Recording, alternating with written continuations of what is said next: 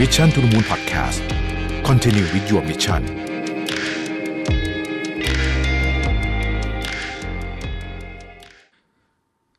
สวัสดีครับ ยินดีต้อนรับเข้าสู่ Mission to the Moon Podcast นะครับคุณอยู่กับโรเบิร์ตหันสาหะครับ วันนี้เราจะมาสำรวจนะฮะประเทศที่มีความสุขมากที่สุดและน้อยที่สุดในโลกประจำปี 2022 นะฮะ ว่ามีประเทศอะไรบ้าง หลายท่านอาจจะได้อ่านข่าวผ่านตาไปแล้วบ้างนะครับ ต้องมานิยามก่อนว่าคำว่าประเทศที่มีความสุขเนี่ยเขาหมายถึงอะไรนะครับ อะไรทำให้คนในประเทศนั้นๆ หรือว่าเขตการปกครองนั้นๆ มีความสุขนะครับ ซึ่งก็ต้องบอกว่าไอ้คำถามนี้มันตอบยากเหมือนกัน เพราะมันไม่ได้มีคำตอบตายตัว เพราะว่าอย่างที่เราทราบกันว่าความสุขของแต่ละคนเนี่ยก็แตกต่างหลากหลายนะนิยามนะครับ ก็หลายคนนักวิจัยต่างๆ ก็พยายามจะหาคำตอบเนี่ยนะฮะแต่ว่าเขาก็มีอะไรบางอย่างที่ต้องบอกว่าเป็นความเห็นร่วมกันแล้วกันว่า เออ ไออันเนี้ยมันน่าจะเป็นสิ่งที่วัดความสุขได้ หรืออาจจะเป็นภาพรางๆก็ได้ที่วัดความสุขได้นะครับ เช่นถ้าเราลองนึกถึงดูนะฮะความมั่นคงทางการเงินของแต่ละบุคคลนะอย่างนี้น่าจะเป็นความสุขนะฮะสุขภาพ หรือการดูแลสุขภาพ หรือการได้รับการดูแลสุขภาพแบบนี้เป็นต้นนะครับ การสนับสนุนของภาคสังคม อิสรภาพและเสรีภาพในการแสดงออกเป็นต้น พวกนี้คือสิ่งที่มนุษย์เมื่อมีเยอะๆก็น่าจะมีความสุข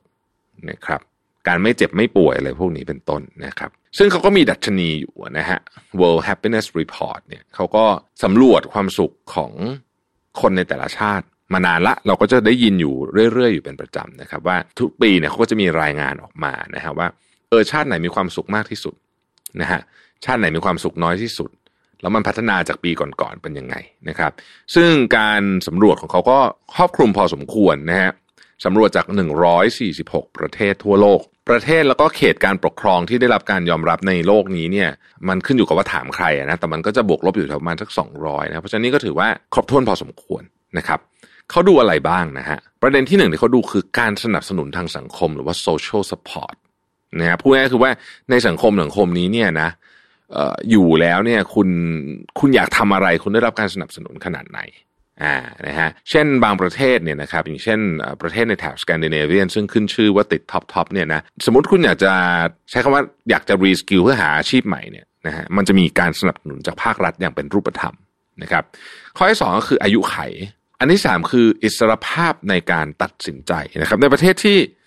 มีอิสรภาพเยอะๆนะครับคำหนึ่งเสรีภาพของประชากรเยอะๆเขาก็จะมีอิสรภาพในการตัดสินใจเรื่องต่างๆนะฮะไม่ว่าจะเป็นเรื่องของกฎหมายหรือเรื่องเล็ก ๆ อย่างเรื่องของตัวเองอะเรื่องเรื่องที่เกี่ยวข้องกับเราเอง ความเอื้ออาทรนะฮะอันนี้ก็อาจจะมีการวัดที่เป็นนามธรรมสักนิดหนึ่งนะครับ GDP ต่อหัวรายได้ประชากรเนี่ยก็เกี่ยวนะยิ่งรายได้ประชากรต่อ หัวนะต้องเวลาวัดลงวัดต่อหัวเนี่ยนะฮะ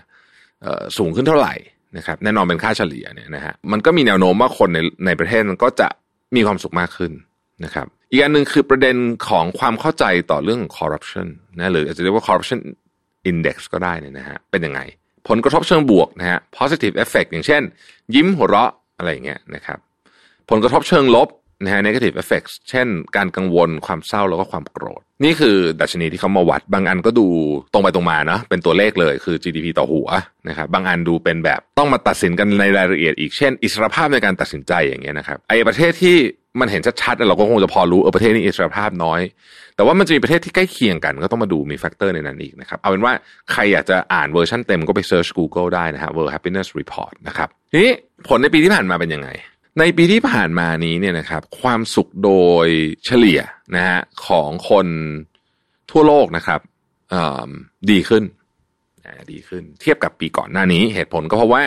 สถานการณ์โควิด -19 เริ่มคลี่คลายลงแล้วในหลายประเทศหลายประเทศเนี่ยนะครับ โดยเฉพาะในฝั่งตะวันตกเนี่ยเขา treat covid 19 เรียกว่าเป็นโรคประจำถิ่นนั่นแหละคือไม่มีการใส่หน้ากากไม่ได้มีมาตรการอะไรแล้วนะครับ ไม่ได้มีล็อกดาวน์ไม่ได้อะไรแล้ว เพราะฉะนั้นทุกคนก็กลับมาใช้ชีวิตเหมือนปกติได้ mask free ซึ่งปีที่ผ่านมาเนี่ยนะฮะสิบอันดับแรกไม่ค่อยเปลี่ยนเยอะนะครับ ฟินแลนด์ยังคงครองอันดับหนึ่งอีกเช่นเคยนะครับ แล้วก็ตามมาด้วยแถบสแกนดิเนเวียนทั้งหลายนะครับ ก็คือกลุ่มแก๊งนั้นนะฮะเดนมาร์กอะไรพวกนี้นะฮะสวีเดนนะฮะนอร์เวย์ซึ่งพวกนี้เนี่ยเขาก็ติด top อยู่แล้วนะครับ ติด top อยู่เสมอๆอยู่แล้วนะฮะซึ่ง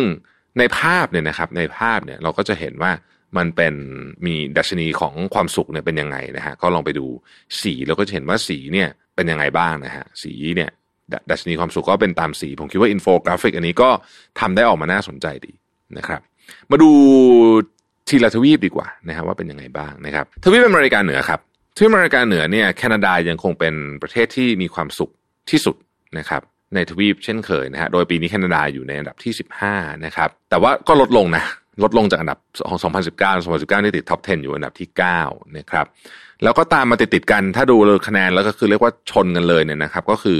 สหรัฐอเมริกานะครับแคนาดานี่ร่วงมาเรื่อยๆเลยนะครับ 2019 อันดับ 9 2020 อันดับ 11 2021 อันดับ 14 นะครับสหรัฐอเมริกาอยู่ที่ 16 นะฮะส่วนประเทศที่มีความสุขน้อยที่สุดนะครับในทวีปอเมริกาเหนือเนี่ยนะครับ คือสาธารณรัฐโดมินิกันนะครับ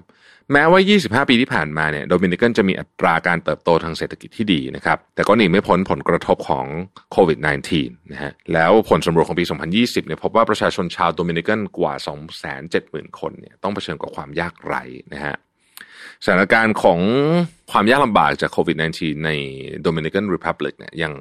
ไม่ค่อยดีนะครับสหรัฐโดมินิกันอยู่อันดับที่ 69 จากทั่วโลก ทีนี้เวลาผมพูดคำว่าทวีปอเมริกาเหนือเนี่ยมันมีประเทศอะไรบ้างนะครับ หลายคนอาจจะแบบเฮ้ยทวีปอเมริกาเหนือนี่มันมีประเทศอะไรบ้างนะฮะเราลองทวนกันดูอันแน่นอนนะครับสองอันที่เรารู้กันดีอยู่แล้วเนี่ยนะฮะก็คือสหรัฐอเมริกาแล้วก็แคนาดา นะครับ นอกจากนั้นก็จะมี Dominican Republic นะฮะเมื่อกี้เล่าไปแล้วนะครับ มี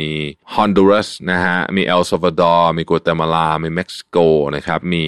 นิคารากัวนะครับมีคอสตาริกาแล้วก็มีปานามานะครับ นี่คือเรียกว่าเป็นทวีปอเมริกาเหนือนะครับเอ๊ะคิวบาน่าจะอเมริกาเหนือเหมือนกันนะฮะทวีปอเมริกาใต้ครับ ทั้งหมดโดยรวมเนี่ยนะฮะ จะมีความสุขต่ำกว่าทวีปอเมริกาเหนืออยู่พอสมควรอเมริกาเหนือเนี่ยคะแนนเฉลี่ยอยู่ 6.3 นะฮะอเมริกาใต้เนี่ยอยู่ 5.8 นะครับอุรุกวัยยังคงครองแชมป์นะฮะประเทศที่มีความสุขที่สุดในทวีปอเมริกาใต้นะครับเอ่อเพราะว่าประชากรเนี่ยมีรายได้ต่อหัวค่อนข้างสูงนะครับมีอันดับความยากไร้ที่ต่ำแล้วก็ชนชั้นกลางมั่นคง แน่นอนนะครับอุรุกวัยก็ไม่ได้หลีกหนีไปจากผลกระทบของโควิด -19 นะครับ แต่ว่าก็รับมือได้ค่อนข้างดีนะฮะเอ่ออย่างเช่น การเรียนการสอนของเขาเนี่ยเปลี่ยนไปออนไลน์ได้ค่อนข้างราบรื่นนะครับ และเป็นประเทศแรกที่กลับมาเปิดโรงเรียนแบบปกตินะครับทำให้อุรุกวัยเนี่ยมีความสุขอยู่อันดับที่ 30 ของทั่วโลก ซึ่งถือว่าดีทีเดียว ส่วนประเทศที่มีความสุขน้อยที่สุดในทวีปนี้เราก็พอจะเดาได้นะครับก็คือเวเนซุเอลานะครับอยู่อันดับที่ 108 เพราะว่าเวเนซุเอลาเนี่ยเผชิญกับ hyperinflation มาหลายปีแล้วนะครับ แล้วก็สถานการณ์ก็ก็ยังแย่อยู่ นะครับ ก็ยังถือว่าแย่อยู่นะฮะชาวเวเนซุเอลาจำนวนมากที่อพยพได้ก็อพยพออกไปแล้วนะฮะที่ยังอยู่ก็ลำบากทีเดียว ทวีปยุโรปนะครับทวีปยุโรปเนี่ยฟินแลนด์เนี่ยได้คะแนน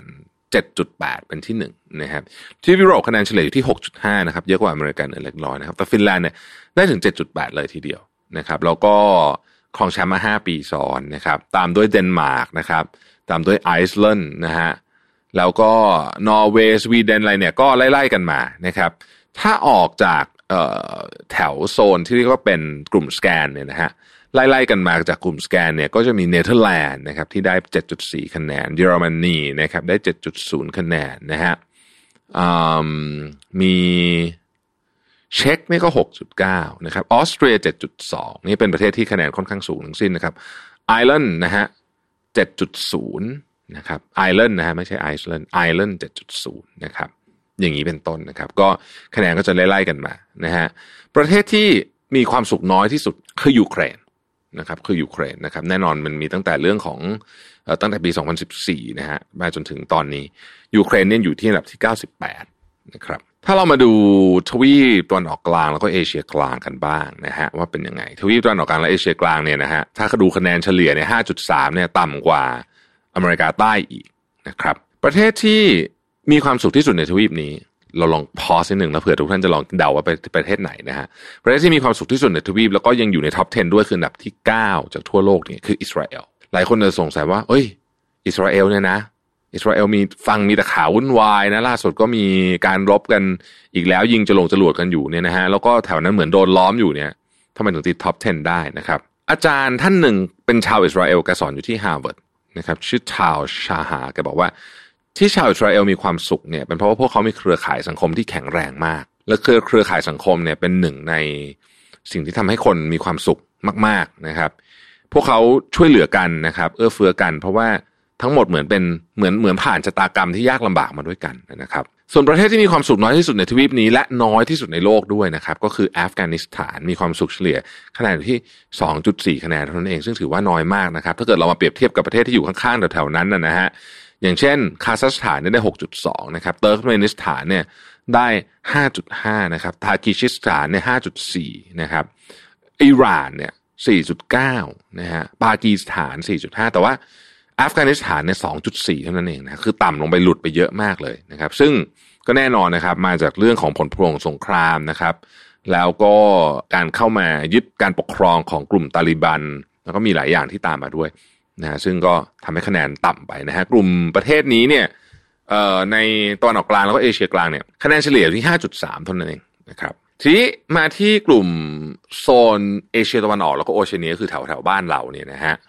ประเทศที่มีความสุขที่สุดเนี่ยในทวีปนี้ก็คือนิวซีแลนด์นะฮะ 7.2 นะครับ อันดับ 10 ของโลก ติดตามมาด้วยออสเตรเลียอันดับที่ 12 ของโลกนะครับ คะแนนไล่ๆกันนะฮะ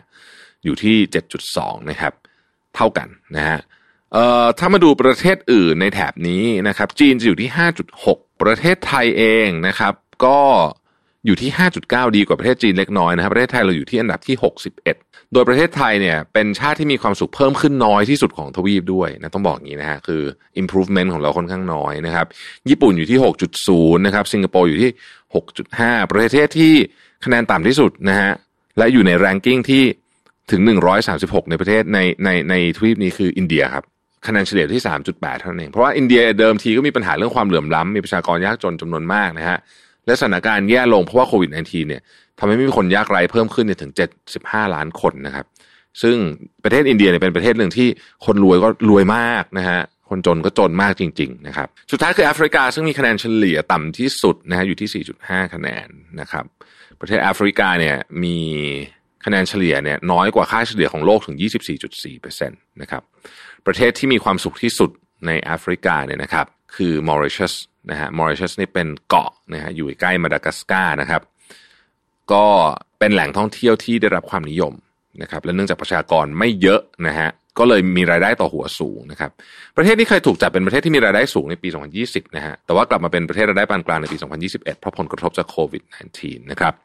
ประเทศที่มีความสุขน้อยที่สุดนะฮะคือซิมบับเวนะครับอยู่ที่อันดับที่ 144 ของโลกนะครับแล้วก็แน่นอนครับว่ามันเกิดมาจากเรื่องของวิกฤตเศรษฐกิจ แล้วก็มีคนถึง 6.1 ล้านคนเป็นคนยากไร้นะครับมีความเห็นยังไงกันบ้างกับรีพอร์ตนี้ก็ลองส่งความคิดเห็นเข้ามาในคอมเมนต์ได้นะครับ ขอบคุณที่ติดตาม Mission to the Moon นะครับเราพบกันใหม่ สวัสดีครับ Mission to the Moon Podcast Continue with your mission